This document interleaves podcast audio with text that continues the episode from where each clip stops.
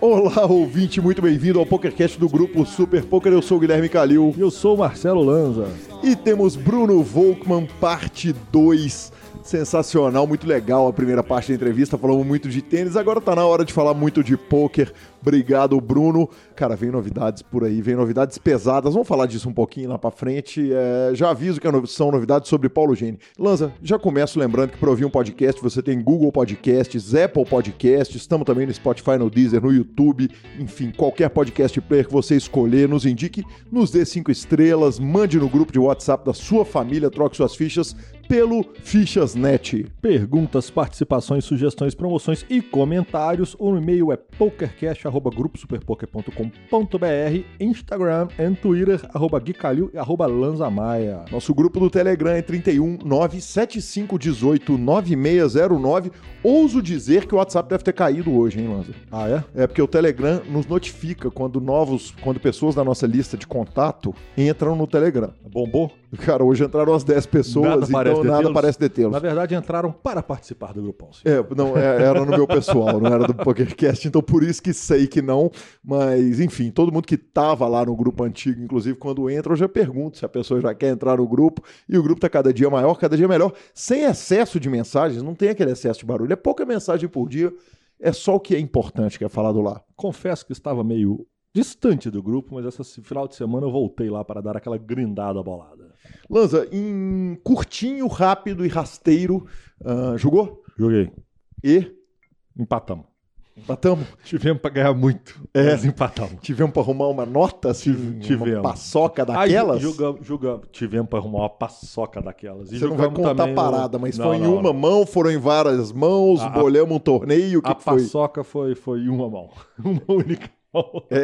Foi quase deu nosso. E também jogamos o High Roller do Campeonato Mineiro no sábado. Porra, sensacional, hein? Caímos, como sempre. É, normal, sem surpresa também, né? Sem variância. Exatamente. Eu não tenho. Aliás, cara, para não falar que eu não tenho jogado, é o seguinte: o Moja mandou aquele test drive pra gente.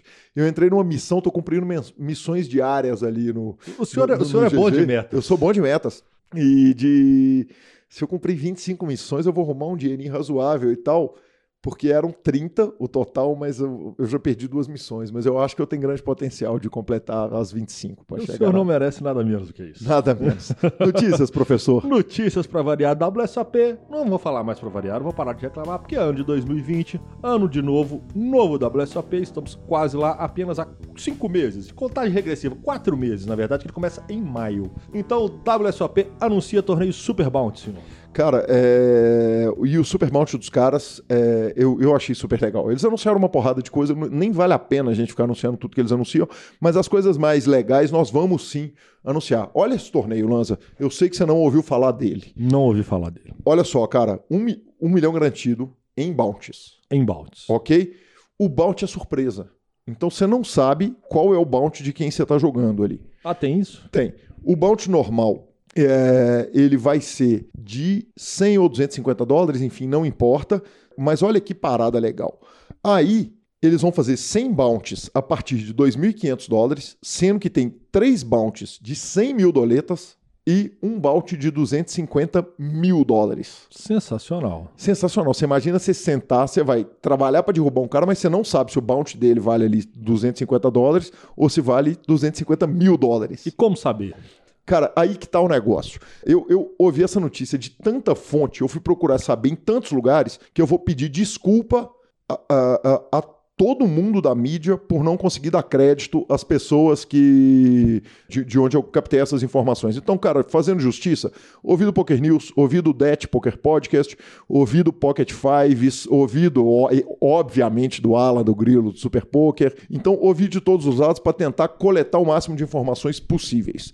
Os caras no DAT PokerCast falaram o seguinte, que vai ter tipo uma roda, que você vai lá girar a roda. Acabei de pensar nisso. Exatamente. Que você vai lá girar a roda, vai ter uma premiação, os prêmios vão sendo excluídos e tal, eu não sei exatamente como é que... Cara, não funciona.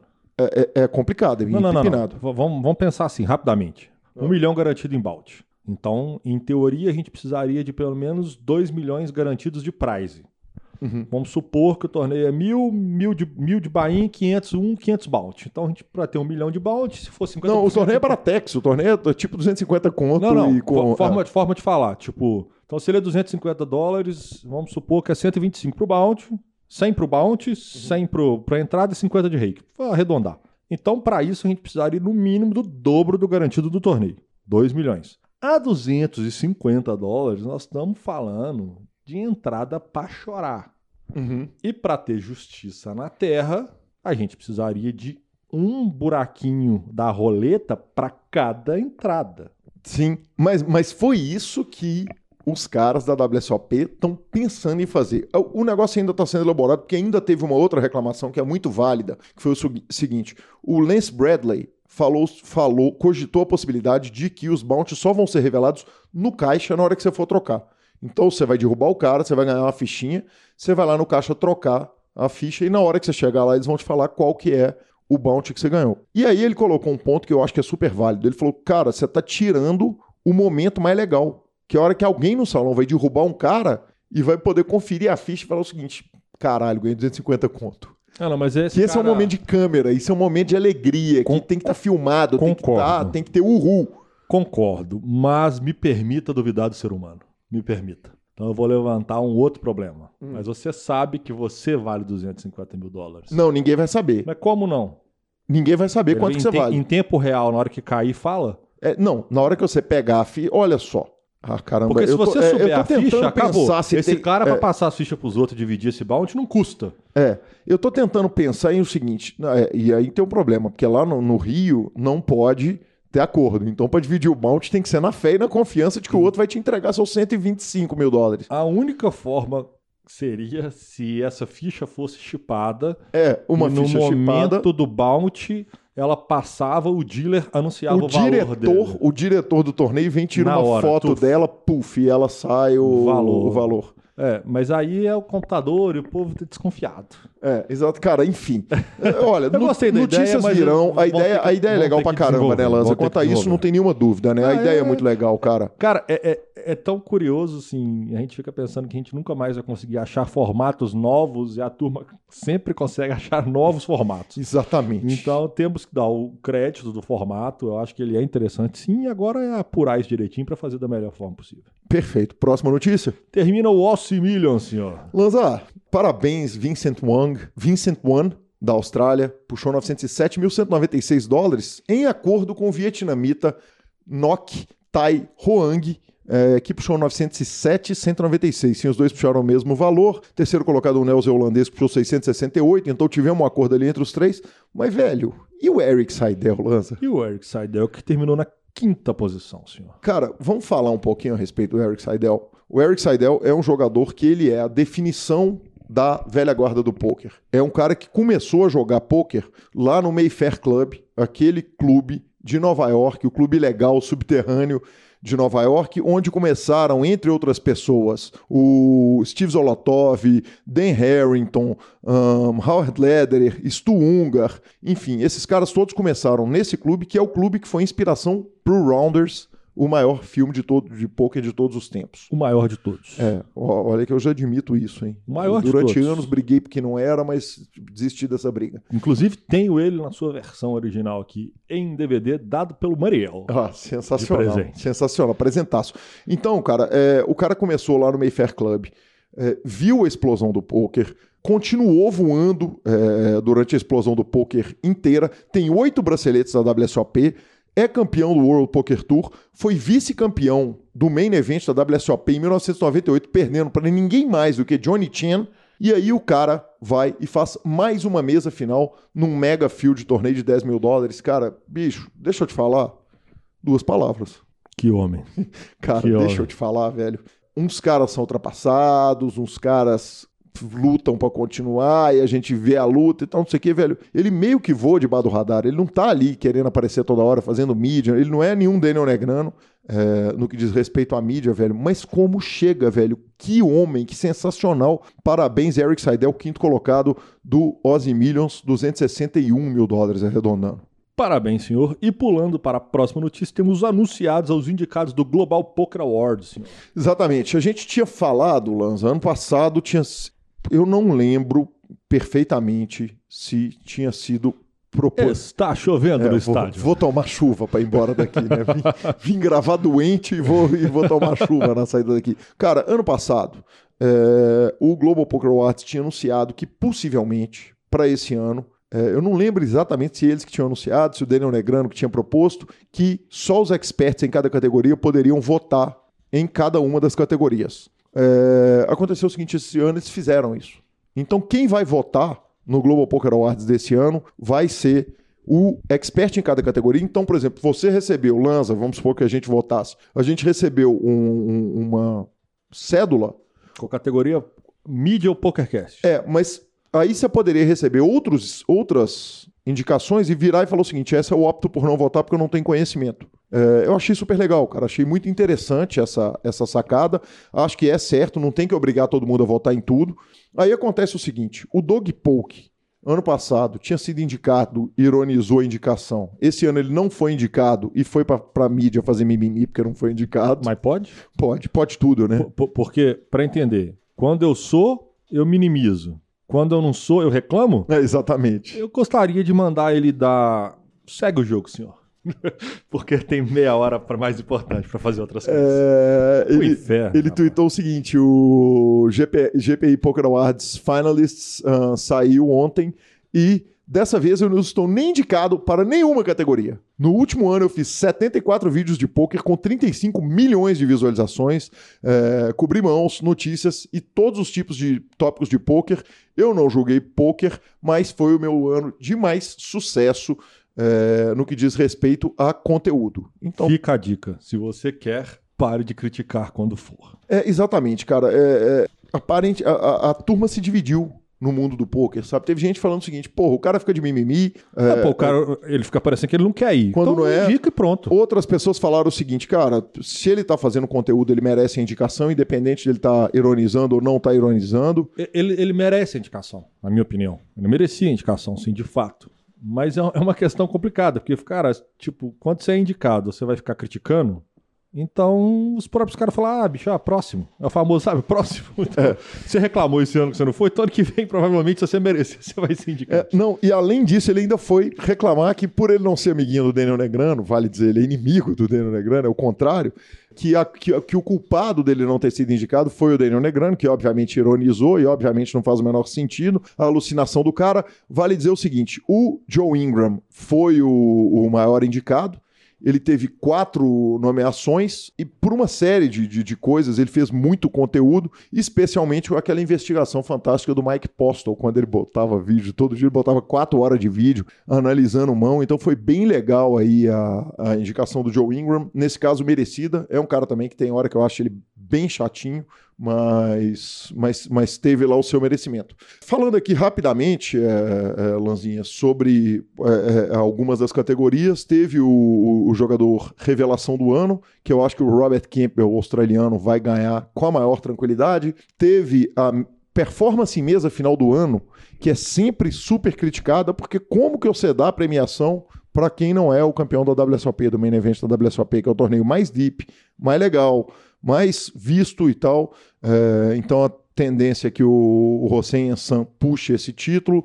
Aí temos personalidade do Twitter, a escolha dos jogadores para quem é o oponente mais difícil, adoro essa categoria, acho ela legal pra caramba, streamer do ano, vlogger do ano, podcast do ano. No caso do podcast, vale a pena a gente falar quais são os podcasts, né? Claro que vale. DAT Poker Podcast, que é o DAT Daniel, Daniel Negreanu, Adam Schwartz e Terence Chen, junto com o Ross, que é o editor, é o Vini Oliver deles, só que o Vini Oliver deles fala no programa.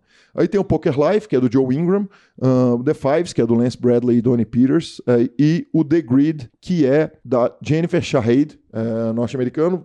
Desses, cara, eu não ouço o The Grid. Uma coisa que me impressionou é o seguinte, o podcast que ganhou ano passado, que é Ship Race, o podcast europeu, ele não foi nem indicado esse ano e, de fato, eles soltaram muito pouca coisa, muito pouco material. Pessoa da indústria do ano, Então, essa pessoa da indústria do ano, a gente citou pra caramba os caras todos. Phil Galfond, Kerry Katz, Paul Fua, que é do Triton, Kerry Katz, Poker Go, Phil Galfond, Run It Once, Matt Savage, do WPT. Se eu fosse votar, votaria sem dúvida nenhuma no Paul Fua, do Triton. Diretor de torneio do ano, evento do ano e Mid-Major, circuito do ano. Já joguei uma. Que entre os indicados, o que é WSOP Circuit. Mas o Daniel Negreanu, apesar dele não estar aqui listado no site do Global Poker Index, ele já avisou que ele voltou no BSOP. Jornalista do ano, que entrou Lance Bradley e entrou Joe Ingram. Eu acho que essa categoria, o Lance ele é tipo um Sérgio Prado, assim, sabe, cara? É um cara que é acima de todos. Ele devia ser, como é que chama? Ao concurso. Ao concurso, exatamente. Aí, Broadcaster of the Year, conteúdo de mídia escrita, foto do ano, vídeo do ano, People Choice. Meu Deus, se vocês estiverem ouvindo barulho de chuva aí, desculpem, tá chovendo horrores aqui em Belo Horizonte. E mão do ano. Então, para quem quiser saber mais, Global Poker Index. E sensacional, Lanza Maia. Cara, não vejo a hora. A premiação passa pelo PokerGo até para quem não assina. Então, Lanzinha, é aberto. Quem quiser assistir, é só olhar lá a data. Honestamente, não sei a data. Justo, senhor. Justo. E vamos de Phil Galfond Challenge. Lanza, cara, o Phil Galfond faz um challenge para promover o site dele, o Run It Once. E, bicho, o cara começou a pegar heads up com Deus e o mundo, e com os caras muito bons, e possivelmente com os caras que são melhor do que ele, que tá focado em ser pai, em ser administrador, em ser empresário do jogo. Enfim, o fato é que ele pegou o bet com todo mundo e começou tomando um couro daqueles, tá? O primeiro desafio é Phil Galfond contra Vini. Eles estão jogando 100, 200 pot limit Omaha heads up. A duração desse heads up vai ser de 25 mil mãos. Eles já jogaram 2.600 e nesse momento o Phil Galfond está perdendo $300 mil. Vale dizer que eles têm uma aposta paralela, valores todos em euros. Vale dizer que eles têm uma aposta paralela que o Galfond está dando 2-1 para ele, €200 mil contra €100 mil com o cara. Esses heads up vão durar tempo pra caramba, porque olha só, ele ainda pegou aposta com o Bill Perkins, que é um jogador recreativo dos bons, que ele deu 4-1, 1 milhão dele contra 250 do Perkins, mas temos também Chance Cornet, Jungle Man, Action Freak, inclusive jogadores que só tem o nick, que ele não deu nem o nome, não sabe nem quem que são, nós não sabemos nem quem que são os caras, Brandon Adams, enfim, isso vai ser louco, certamente vai ser notícia ao longo do ano inteiro, e parabéns ao Phil Galfond, que está com potencial para perder uma paçoca descomunal. Na verdade, ele colocou isso como investimento. Investimento em publicidade. Investimento em publicidade. Não, talvez era, dos não maiores. Não era melhor contratar o PokerCast para a gente botar aquele grupo do Telegram para jogar no site dele? Pelos €293 mil que ele já perdeu na largada, a gente estava fazendo propaganda em loco, mão a mão. Só para saber. Exatamente, tem razão. Tem razão. Muito, muito bem apontado, Marcelo Lanza. Isso porque já foi assim, uma semana eu tinha comido na casa dele. Saímos do online diretamente para o live, diretamente para o maior de todos os clubes do Brasil. H2 São Paulo anuncia uma série com R$700 mil garantidos. Exatamente, Lanza Maia. 32 eventos que vão acontecer. Começou hoje, no dia da gravação, então você já está ouvindo na terça-feira, e a série vai até o dia 9 de fevereiro. Os bains estão entre R$20 e R$400 e tem prêmio de ranking, cara. A gente está falando de prêmio de ranking para todo lado. Eis que a competição tem R$22 mil reservados para os 5 primeiros colocados do ranking. Sensacional, senhor. Sensacional. E continuando falando em premiações e premiações grandes, Sunday Million anuncia a maior premiação de todos os tempos no PokerStars. Exatamente, Lanza. Dia 22 de março, os caras fazem o torneio para comemorar o 14º aniversário do maior torneio regular do mundo e o mais charmoso torneio semanal do mundo, e a premiação está garantida em $12,5 milhões. Milhões de dólares. Bain de 215, não é Bain de 109, não. Voltamos ao 215, tradicional 215. E que número, hein? Não, os caras anunciaram com um tempão de antecedência, cara, pra poder dar tempo dos caras satelitar. Me deu até vontade de jogar esse torneio, viu, papi? Que número, hein? Que número. Porra, nós estamos falando de quase 50 milhões, quase não, 50 milhões de reais. Exatamente, caralho. Exatamente. Porra. Vamos que vamos. Bora! Fichas.net? Fichas.net. Palavra do nosso patrocinador Fichas.net e depois Bruno Volkmann. O Fichas.net é o seu parceiro para compra e venda de ficha nos principais sites de poker online. Chame o Fichas.net e avise que chegou até eles pelo PokerCast para participar de promoções super especiais para os nossos ouvintes. O WhatsApp do Fichas.net é 062 99837 1007 e lá você negocia suas fichas com os melhores preços. O Fichas.net trabalha com créditos do PokerStars, PariPoker, PP Poker, UPoker, EcoPays e AstroPay Card. Repetindo, o WhatsApp do Fichas.net é 062 99837 1007. O número está na descrição dos nossos programas. Fichas.net, confiança e melhor preço para suas fichas.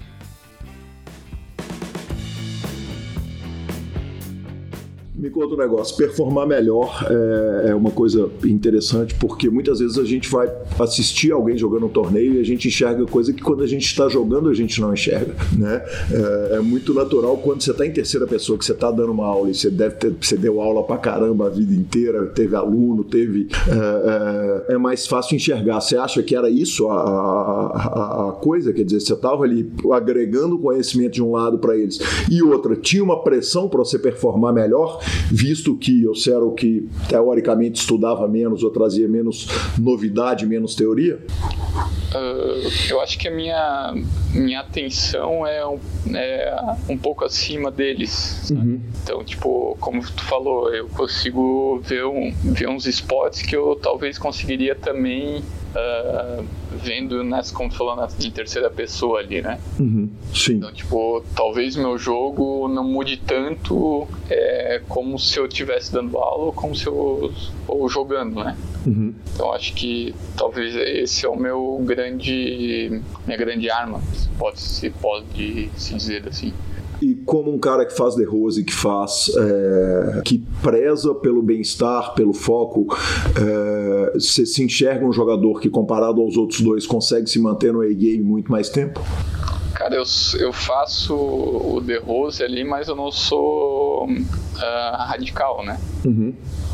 Eu acho que até eles devem ser mais saudáveis que eu. Eles fazem umas paradas muito loucas ali. Você sabe que aqui não se conta coisa pela metade, né, então, Bruno? Então você começou a contar, é claro que eles vão vir pro PokerCast, mas eu já vou pedir pra você adiantar quais as coisas muito loucas que eles fazem pra eu poder cutucar eles quando eles vierem. O Cássio apareceu essa semana com foto no celular que ele foi numa câmara de isolamento. Uhum. Em São Paulo. Eu falei, porra, que porra é essa, né? Aí é uma câmera que fecha com a água e o ar, eles estão na mesma temperatura. Uhum. Fecha aqui e tá tudo escuro. E tu não sabe o que é ar, tu não sabe o que é água, tu fica uma hora lá naquela brisa com um monte de sais minerais que tu flutua sozinho. Uhum. Fica aquela pira ali. E tem condição, quer dizer, qual foi a experiência dele? Você conseguiria deitar dentro dessa água? Porque para mim esse é um negócio absolutamente aterrorizante, você me enfiar dentro de um lugar no silêncio. Fóbico. Uhum. Tá sensacional, sensacional. Vamos falar um pouquinho a respeito do bem compartilhado, Bruno. Quando me contaram isso, a gente estava no BSOP, estavam vocês três conversando, em pé, conversando ali perto de mim, num dos últimos dias que eu estava lá em São Paulo, e alguém virou e falou, pô, os três jogam com bem compartilhado, e explodiu minha cabeça.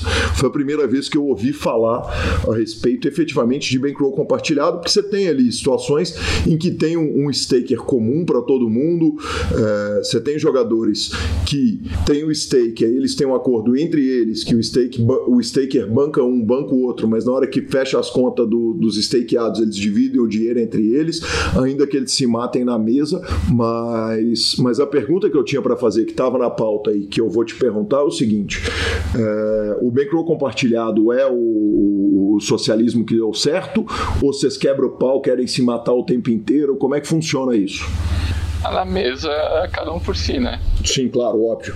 Não pode dar brecha. Isso jamais, quer dizer, a possibilidade de soft play, evidentemente, a gente nem cogita, mas eu digo no trato com dinheiro mesmo, porque... Não, nunca deu problema, foi uma coisa nova, né, que ninguém...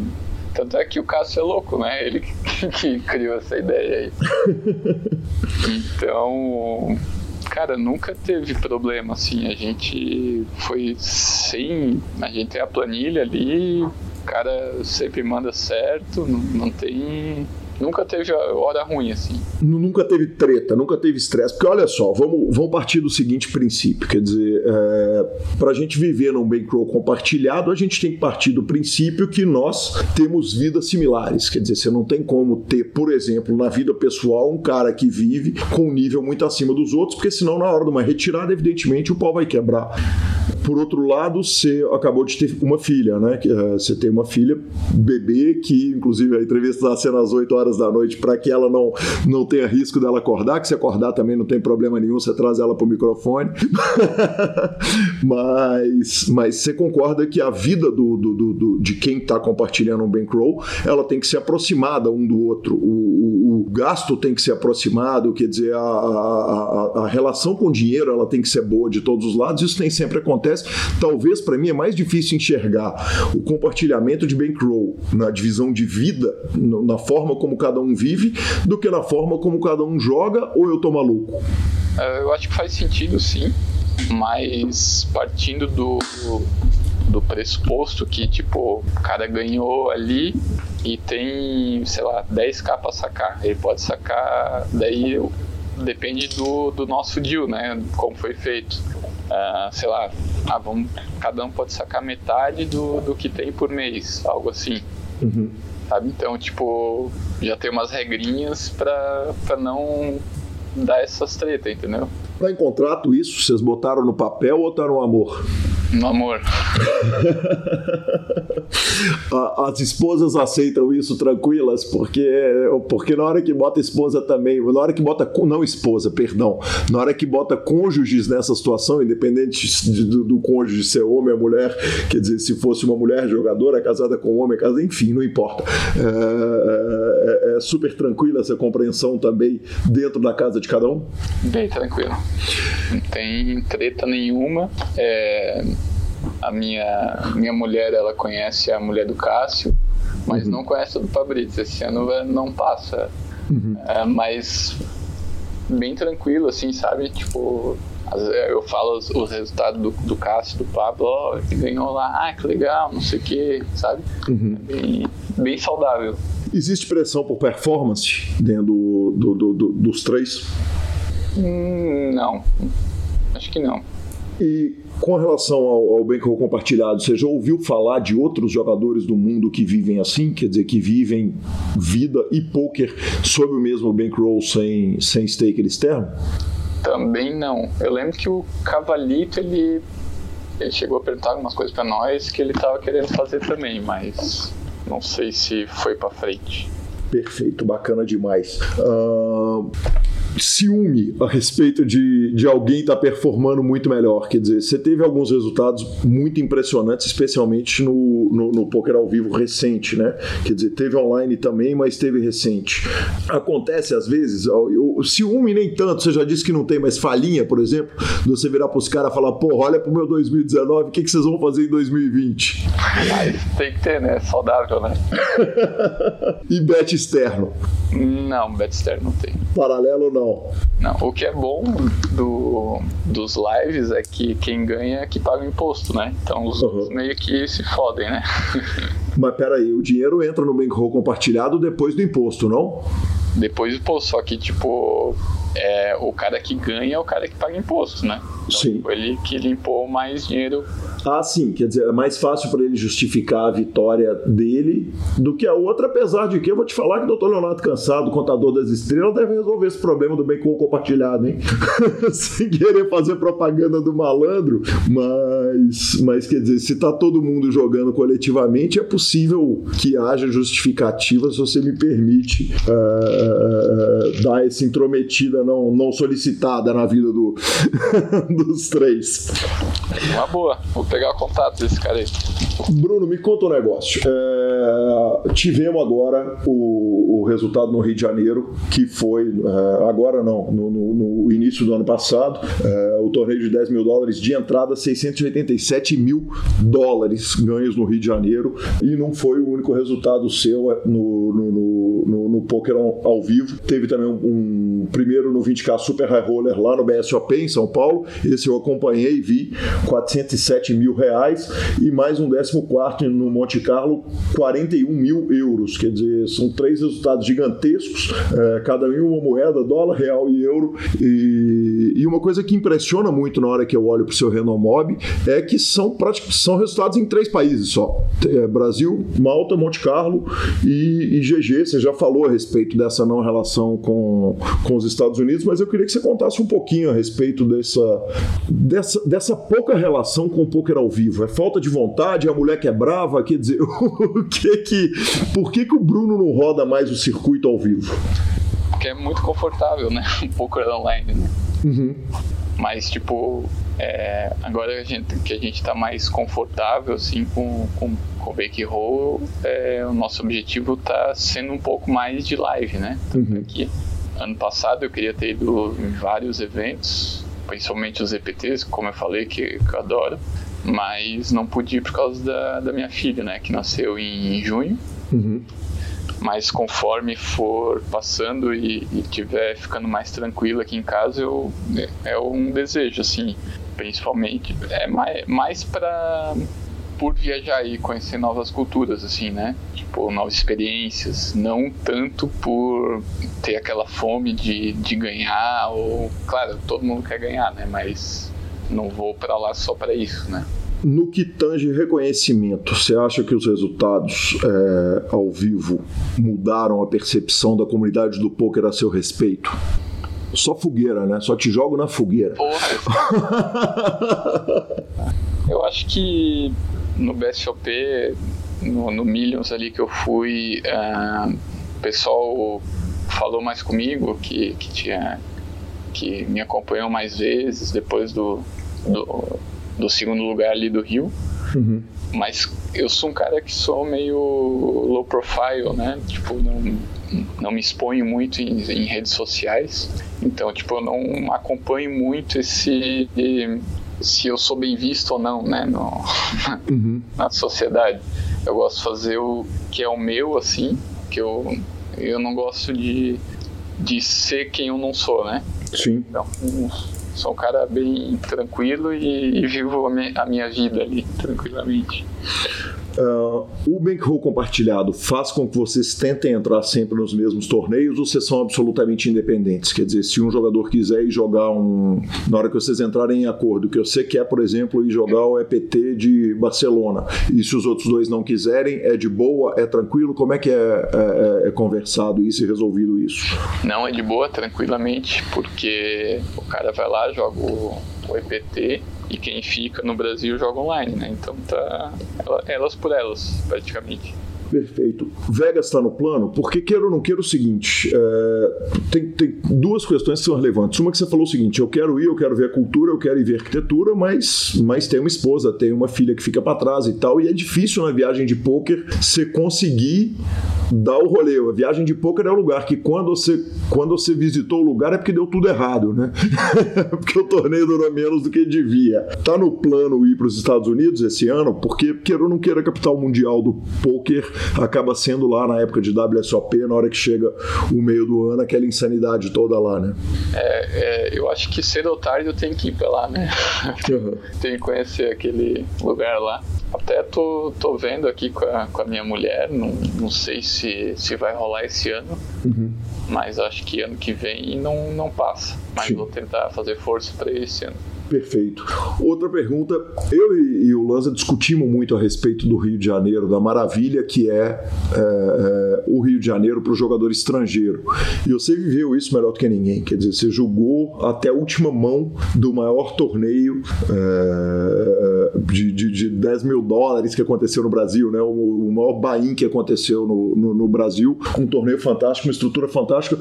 Qual foi a sua impressão a respeito dos estrangeiros? Porque eu falo, cara, uma cidade que permite um cara jogar em dólar e viver em real me parece o destino perfeito, né? Que Punta del Este tem, mas com todo o carinho que Punta del Este merece, com toda a beleza natural que eles têm, não é o Rio de Janeiro, não é a cidade maravilhosa, não é aquela cidade colossal, não tem as opções todas de balada que tem o Rio.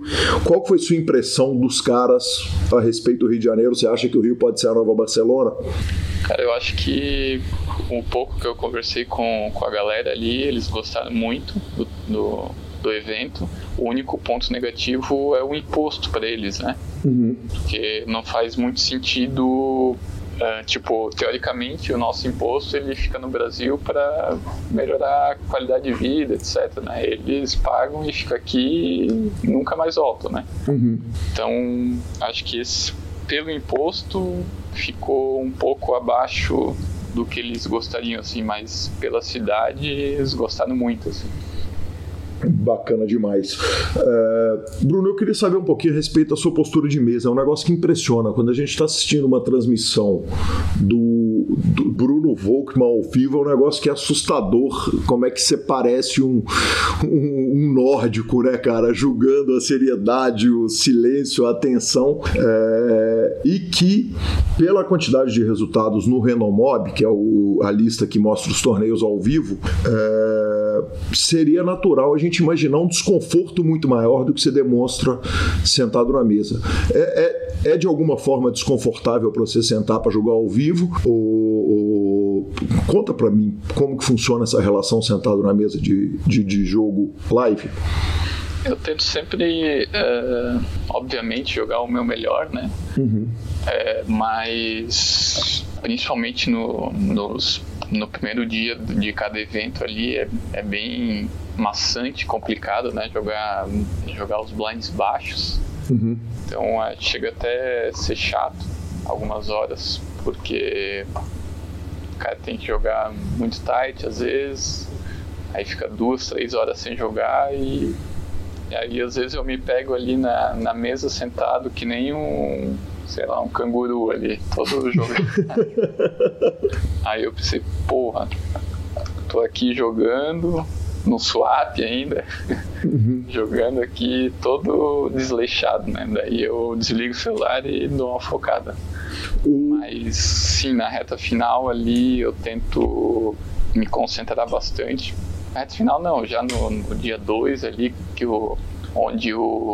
onde cada EV que tu fizer melhor do que tu poderia fazer, vai fazer muita diferença. Uhum. Não pode fazer diferença no final, né? Não tanto quanto o dia 1. Então ali eu já começo a ter uma postura mais correta, digamos assim. Mas é natural assim pra mim, porque eu sou um cara que não sou tão... Não é simpático a palavra, qual que é essa palavra? Expansivo, talvez? Eu sou meio pra dentro. Introspectivo, aham. Uhum. Perfeito. Com relação a TELS, a veia do pescoço pulando, isso para a turma do online costuma ser um incômodo na hora que faz essa transição. Você se considera um jogador em transição? Tem incômodo em sentar para jogar ao vivo, especialmente porque você joga tão pouco? Eu acho que eu nunca deixei de fazer uma jogada que eu achava que tinha que fazer, entendeu? Uhum. Algum blefe, alguma coisa assim, por medo ou por insegurança.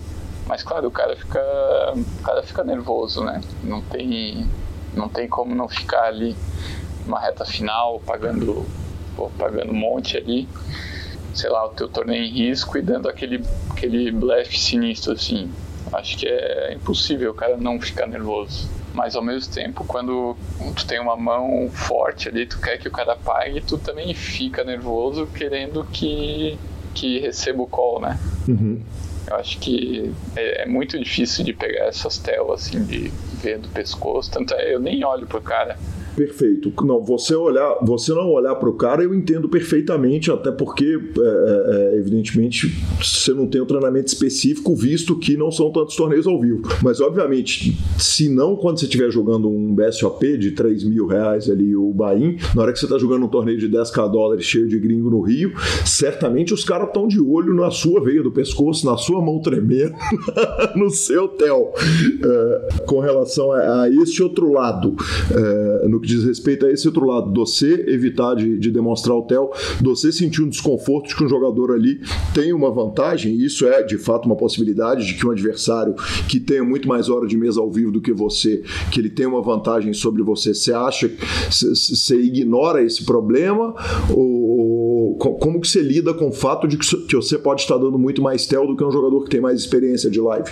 Eu acho que, tipo, eu joguei com poucos caras que ficava me encarando, ficava tentando pegar tel, sabe? Uhum. Porque eu acho que, tipo, a maioria ali, que principalmente que eu joguei do Rio, era de online. Uhum. Os caras do online, então todo mundo só olhava das cartas. Tentava pegar nada, mas um cara assim que eu joguei uma vez foi o Steve. Steve 444, aham. Steven Chidwick. É. Uhum. Que ele ficava encarando o SIC, assim. Ali, tipo, o cara sente um pouco assim, porra, será que eu vou levar esse cara mesmo? E é incômodo, quer dizer, obviamente ele, especialmente esses caras do Super High Roller, os caras estão olhando o relógio para escolher a hora para escolher o tempo, então o trato desses caras com o tel, quer dizer, desde o tel de tempo ao tel do tamanho da aposta, em que eles vão randomizar aquilo com uma série de auxílios, inclusive com o ponteiro de segundo do relógio e tal, era incômodo sentar e ver que esses caras estão fazendo esse tipo de coisa. Eu acho que é uma coisa que acostuma, né? Tipo, é uma coisa que a gente faz online. Uhum. De randomizar, às vezes, até o tamanho de aposta, randomizar se vai blefar ou não, ou randomizar se tu tá com uma mão forte que vai dar check river, por exemplo, para deixar o cara blefar. Uhum. É uma coisa que a gente tá acostumado a fazer, né? Sim. Eu acho que ao vivo, assim, talvez no começo, se eu fosse, por exemplo, grindar o Triton lá, o Super High Roller. Uhum. Com certeza, no começo o cara vai sentir, né? Uhum. Mas acho que eu conseguiria me sentir confortável rápido, assim. Uhum. Pela experiência online, né? De jogar bastante com esses caras já. Perfeito. Bruno, no final das contas é o seguinte, quando vocês juntaram, vocês três, para juntar bankrolls, vocês abriram mão de time, quer dizer, não tem necessidade mais, não se usa mais você não tem mais jogador stakeado? Não, a gente tem. A gente tem 7 jogadores. Uhum. Já está 2 anos e pouco. Quase 2 anos, se não me engano, com esses 7, e tá dando super certo, assim, a galera evolui junto, o pessoal estuda bastante por conta, tá indo por um caminho bem legal, assim, o pessoal tá começando a jogar mais caro. Uhum. E esse é o nosso objetivo, assim, fazer com que eles virem jogadores de high roller online, e que possam dar uns tiros no live também. Uhum. Bacana demais. Qual que é a situação atual? Quer dizer, quantos jogadores tem no time? Como é que tá? Como é que funciona esse coaching? Tem vaga aberta? Dá para entrar? Como é que faz? A gente tem bastante pessoas que têm interesse, assim, em entrar no time. Uhum. Mas desde 2018, setembro, a gente decidiu que a gente só vai ficar com esses 7. Uhum. Porque, porra, é difícil, né? O cara conciliar o grind ali com os estudos, né? Uhum. Claro, tem gente que consegue, mas é complicado, né? A gente tenta estudar junto com os caras, mas se fosse pegar um cara, por exemplo, de nível abaixo, teria que dar uma boa atenção para o cara durante alguns meses ali, né? Isso vai fazer a gente perder o EV do grind ali por algumas horas por dia, sei lá. Em quais stakes os jogadores que jogam para vocês estão jogando?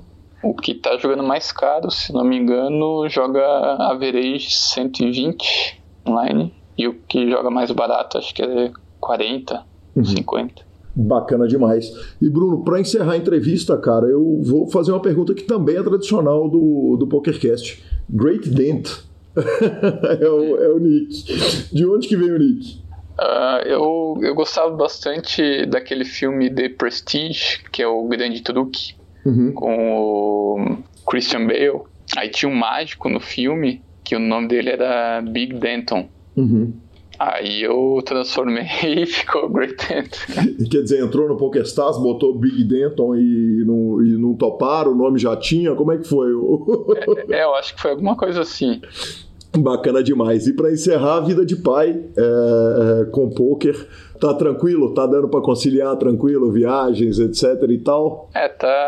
Agora tá começando a ficar mais tranquilo, né? Porque a gente sabe como é que é a rotina, mas no começo ali foi bem difícil voltar ao grind, mas agora tá começando a ficar mais tranquilo, assim. Mas quando eu jogo, a minha mulher sofre. Tem que dar banho, tem que dar comida, fazer tudo, limpar a casa. E você falou, quando você joga, ela sofre, e quando você joga, todo dia. Pois é, né? Agora eu tô jogando mais de leve, né, pra ajudar ela aqui também. Bacana demais, Bruno. Foi uma honra te receber aqui, cara. Que satisfação, que gosto te receber nesse programa que é tão importante. Um jogador que eu queria ter trazido aqui há tempos. Aliás, estou em falta com o time inteiro, porque são 3 jogadores que já deveriam ter passado aqui pelo PokerCast, mas infelizmente a gente só tem 50 semanas no ano, as entrevistas são divididas em 2 partes, eu acabo trazendo menos gente do que eu gostaria e rapidinho os 2 vão estar aqui. Muito obrigado pelo carinho, pela atenção e logo logo eu vou estar com o Cássio e com o Pablo também aqui no PokerCast. Valeu, Gui, foi massa pra caramba, curti a entrevista. Bacana demais, muito obrigado e até a próxima. Qualquer coisa, o PokerCast está aberto sempre. Valeu.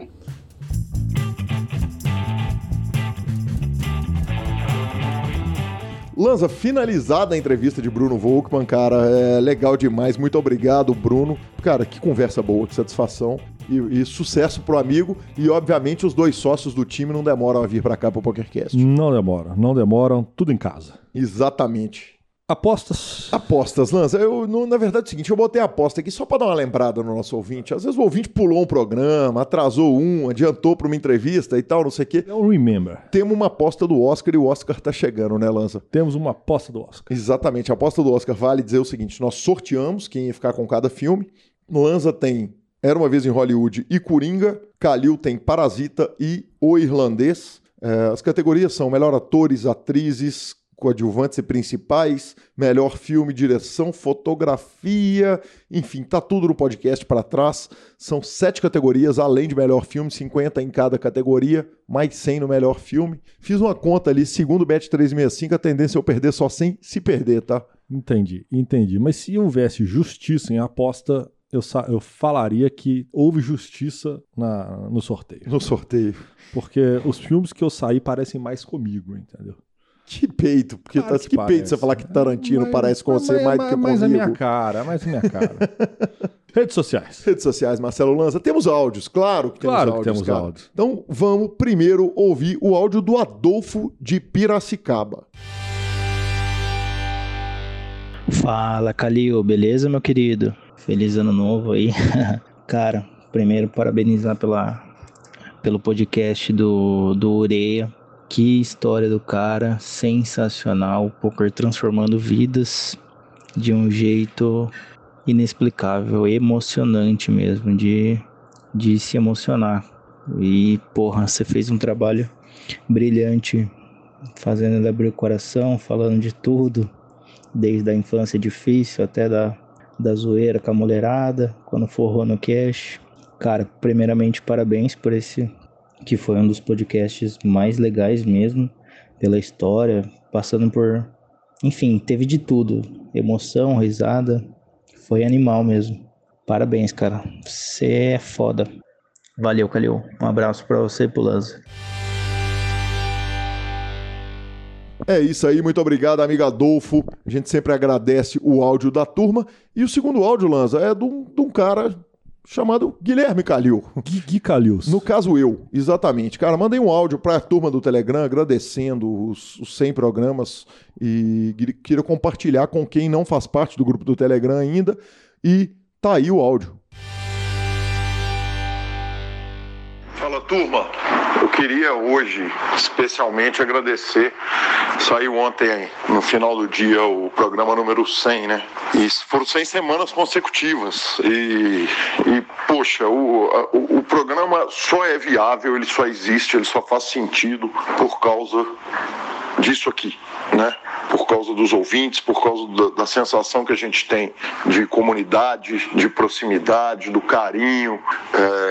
É isso que nos cativa para manter o programa, é isso que cativa o Super Poker para manter o programa vivo, é isso que cativa o Lucão, que é nosso patrocinador e que sente o apoio dessa comunidade, de vocês ouvintes, o carinho, é isso que traz BSOP H2 e o Masterminds também, quer dizer, é os caras enxergarem que o PokerCast, além de ser um programa, além de ser uma entrega de mídia, ele é uma comunidade, né? E o grupo do Telegram, ele é um negócio muito especial que o programa nos deu, né? Uma coisa que é o seguinte, ele nos permite ter essa relação com vocês, para além do e-mail, para além do áudio, quer dizer, de conviver com vocês o tempo inteiro, o dia inteiro, ter acesso, ouvir o que vocês gostaram, o que vocês não gostaram, poder rirmos juntos de tudo, né? Porra, enfim, é até difícil para mim. Eu que hoje grande parte da minha vida, né, é falar, eu fico sem palavras para agradecer. Então, muito obrigado a todos vocês, a todo mundo aqui do grupo do Telegram, porque isso é muito grande na minha vida, e falo por mim, mas falo também pelo Lanza, falo pela Gabi, que é participante honorária do programa e eterna, e falo também, tomo a liberdade de falar também em nome do Super Poker, que nos dá muito valor e tem muito carinho com o nosso trabalho. Obrigado pra caralho pra vocês todos, tá bom? Um beijo pra todo mundo e tamo junto. É isso aí, Marcelo Lanza. E, cara, a gente recebeu todos os tipos de manifestação de carinho. Vou ressaltar uma aqui do Vini Nogueira, que falou o seguinte, acho que é o caminho inverso. Nós é que temos que agradecer o conhecimento, cultura, diversão que recebemos e tal. Então, queria agradecer a interação com os ouvintes, seja ela por live, encontros e tal, WhatsApp, que venham mais 100, 200, 500 programas. Então, muito obrigado ao amigo Vini Nogueira, sensacional. Obrigado pelo carinho de todo mundo, que deu os parabéns pelos 100 programas lá no grupo de WhatsApp. E Marcelo Lanza Maia, Paulo Geni, cara, convidado para o programa. Convidado e aceito, né? Convidado e aceito. Ok. Nós estamos definindo o formato, porque tem coisa demais a ser feita ainda. Porque existem curiosidades que poucas pessoas sabem Paulo Geni. Pode ser que a gente faça uma entrevista... Não, que vai ser uma entrevista histórica, não tem dúvida. Pode ser que a gente mude o formato todo e vá fazer a parada mais louca de todos os tempos. Aliás, é bem provável que isso vai acontecer. Mas aí na hora que eu falo o seguinte, Paulo, tô querendo fazer uma entrevista com você... Tava discutindo inclusive com meu amigo Sketch, que é um homem de grandes ideias, né? E que falou, velho, o Paulo Geni tem que ir pro PokerCast. E aí na hora que eu falo com o Paulo, falou, Paulo, você vai ser entrevistado do PokerCast? Ele, 3 dias depois, me manda um print já cravando o main event light do H2. Falou o seguinte, vê se regula a conta. A turma já sabe, senhor. A turma já sabe. Exatamente. Falando em regular a conta, uma citada do Vinícius. Chororô do Vinícius Gansal, é isso? É isso. Me cita pra regular minha conta, Me cita pra regular minha conta, okay. Isso. Aí alguém virou e falou assim, cita ele, mas servindo só pro live. porque ele não aparece no live nunca. Então, ele fala que vai e não vai. Tal. Não, tá citadíssimo, o Gansal tá citadíssimo pra regular a conta dele no live, no online, na vida, na balada e tudo. Que homem, tá solteiro agora, né? Então, trabalhando em todas as áreas possíveis e imagináveis. Está pra jogo, senhor. Está pra jogo. E por último, cara, desejar os parabéns ao nosso querido Alan Ferreira, da casa, querido amigo do Super Poker. Me mandou falando o seguinte, Calil, você falou que o Triton tem premiação de jogador do ano, a WSOP também anunciou. Então só fazer essa correção aí pra você, esse homem carregador de piano do poker brasileiro, trabalha pra caramba, cara sensacional, meus parabéns, feliz aniversário, muitos anos de vida. Bem puxado, senhor, meus parabéns, feliz aniversário e tudo de melhor para o senhor. Finalização, viu? Superpoker.com.br, tudo sobre poker no Brasil e no mundo. Onde tem poker, o Super Poker está. Na aba de clubes temos a Guia de Clubes do Brasil, onde jogar agenda diária de torneios. Na aba de vídeos e no YouTube temos transmissões ao vivo dos maiores torneios de poker do mundo, análises técnicas, programas de humor, entrevistas icônicas e, óbvio, o PokerCast, revistaflop.com.br, a sua revista de poker há mais de uma década contando as grandes histórias do poker. Assine já. E mibilisca.com, cobertura mão a mão de torneios pelo Brasil e pelo mundo. Lanza, dica cultural. Dica cultural, cara. Vou dar duas dicas culturais que ouviram um podcast. Então acho que é justo indicar o podcast que me deu a dica cultural, não é? Eu acho que é justo. Então tá. O Sketch gosta muito do podcast desse cara. O podcast é o dono da verdade. Ele é amigo do Sketch. O Sketch adora o podcast dele. E eu vou falar... Eu gosto do podcast dele. Eu adoro o podcast do Sketch. Entendi. O dele eu gosto. Às vezes eu acho... Ele é muito engraçado. Ele tem um tom de uma arrogância irônica, assim, de... Se você não quer ter a sua opinião, segue a minha opinião, que você já vai estar certo. Eu sempre tenho a razão, tanto que o podcast chama o dono da verdade. Não poderia ser diferente? E ele tem as mais variadas discussões. Tipo, o que vale mais a pena, rodízio, self-service ou à la carte? Interessantes discussões. Até o seguinte, a lei do cinto de segurança é razoável, a lei de capacete em moto.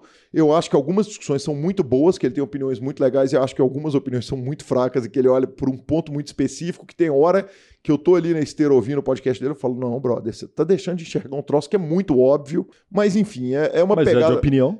É de opinião e é uma pegada divertida, então certamente vale. O que acontece é o seguinte, ele indicou 2 filmes argentinos num dos programas antigos que eu estava ouvindo essa semana, e eu fui assistir os 2 filmes argentinos, adoro o cinema do país vizinho, e os 2 filmes são O Cidadão Ilustre e Mi Obra Maestra, deve ser Minha Obra Prima, talvez, enfim... O fato é que são 2 filmes sensacionais, 2 filmes muito bons de verdade. Então fica a dica aí desse filme de cinema argentino. Estão os 2 no Netflix, paga nós. Paga nós, Netflix. Ontem, hoje é segunda-feira, então o programa está saindo na terça-feira. Então anteontem, infelizmente, faleceu um dos maiores, com folga, talvez o maior da minha geração, porque eu peguei o final da carreira do Michael Jordan. Um dos maiores jogadores de basquete do planeta, Kobe Bryant, não só como jogador de basquete, como um atleta na essência de atleta. Ele tinha uma que ele chama de filosofia Mamba, que é um cara com um mindset muito diferenciado. É um cara que, para todo mundo que gosta de competição no geral, vale a pena ouvir e ler as coisas que esse cara falou e escreveu ao longo da carreira, porque era um cara foda. Muito acima da média, era um cara que treinava mais do que todo mundo, era um cara que tinha isso na vida, e infelizmente faleceu de acidente de helicóptero, ele com a filha mais velha dele, a Gigi, também faleceu. Então a minha dica cultural hoje vai ser o curta-metragem chamado Dear Basketball, que é o curta-metragem dele, que ele era tão bom no que ele fazia que ele lançou o curta-metragem quando ele aposentou e ganhou o Oscar. Só um atleta ganhou o Oscar, basta dizer. Basicamente. Então, para quem ainda não viu, vale a pena, é muito bacana, muito legal, muito bonito. E fica aqui os meus sentimentos para a grande perda do esporte, Kobe Bryant. Os sentimentos Marcelo Lanza, os sentimentos cansado, e a turma toda do basquete que é apaixonada pelo cara. Eu não é o esporte que eu assisto, mas se eu não soubesse, eu nunca tinha ouvido... Se eu nunca tivesse ouvido falar a respeito dele, pela consternação e tristeza sua, do cansado, do Raul, do Gustavo Oliveira, que todos os ouvintes do PokerCast, pela tristeza de todo mundo, eu saberia o tamanho, deu para ver o tamanho do cara pela tristeza. Um abraço a todos. Instagram e Twitter, @guicalil, @lanza, mas nos indique, nos dê 5 estrelas, manda no WhatsApp do grupo da família, baixem todos os podcasts, players, dá o play lá no Spotify, nos dê 5 estrelas, troque suas fichas sempre pelo Fichas.net e a edição é do fantástico, maravilhoso, que homem, Vini Oliver. Grande abraço a todos e até a próxima semana, senhores.